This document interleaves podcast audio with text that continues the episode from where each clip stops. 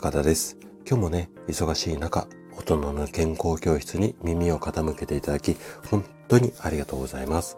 この放送は朝が来るのが楽しみ、そんな人を増やしたい、こんなね、思いを持った生体院の院長が毎朝7時にお届けをしております。はい。今日はね、健康寿命を伸ばすなら、ビタミン〇〇をこんなテーマで50代からの老いない体づくりシリーズの26回目をお届けします。で、えー、っとね、最近よく耳にするようになったこんな方も多いと思うんですけれども、健康寿命という言葉ですね。で、この放送を聞いているあなたも健康寿命を伸ばしたい。こんな風に思っている方多いと思います。で、この健康寿命を伸ばすために大切な栄養素があるのをご存知ですか？今回はね、この健康寿命を伸ばす栄養素についてあれこれお話しするんですが、さっきも、えっ、ー、と、お題のところでお話しした通り、ビタミン〇〇です。この〇〇のところに何が入ると思いますかね？その答えを、えっ、ー、と、ゆっくり説明をしていきますので、ぜひ最後までお聞きいただけると嬉しいです。ではね、ここから本題に入っていこうと思うんですが、今日はね、もう最初に結論をお伝えしちゃいます。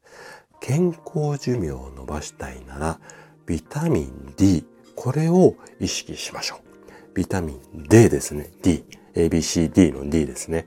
で、このビタミン D っていうのは、お魚に多く含まれています。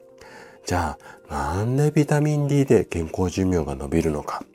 これはね、こんなビタミン D に働きがあるからなんです。で、まず一つ目大きな働きとして、丈夫な骨を作る。こういう働きがあります。で、骨が丈夫になることによって、いつまでも歩いたり、まあ、運動、まあ、生活全般ですよね。それが支障なくできるようになる。こんな理由ですね。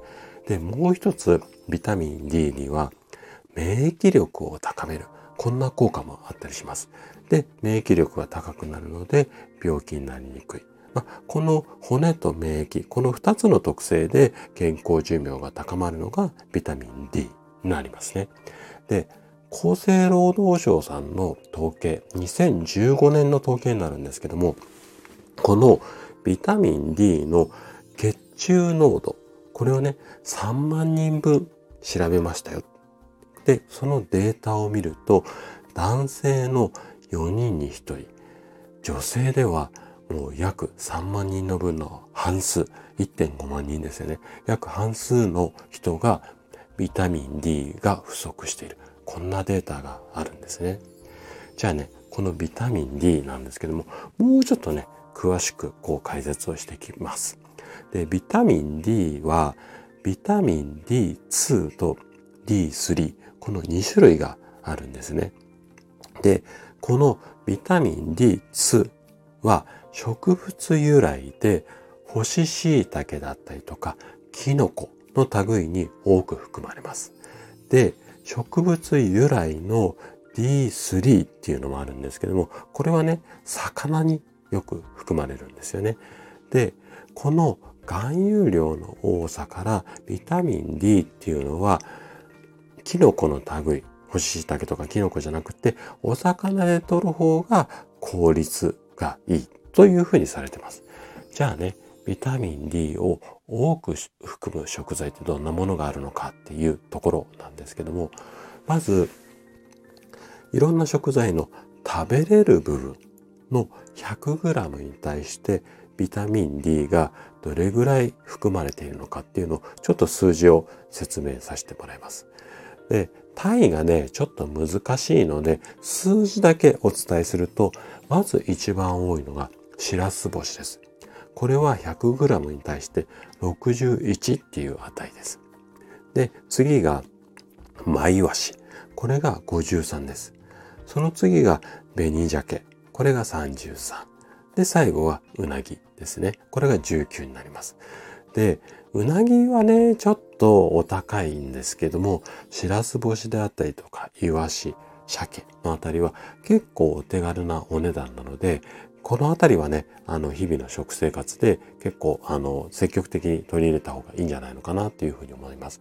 で、もう一つ忘れていけないのが、日光の、まあ、太陽に多く、こう、なんていうのかな、体が当たると、体の中でビタミン D っていうのは作られやすくなるんですね。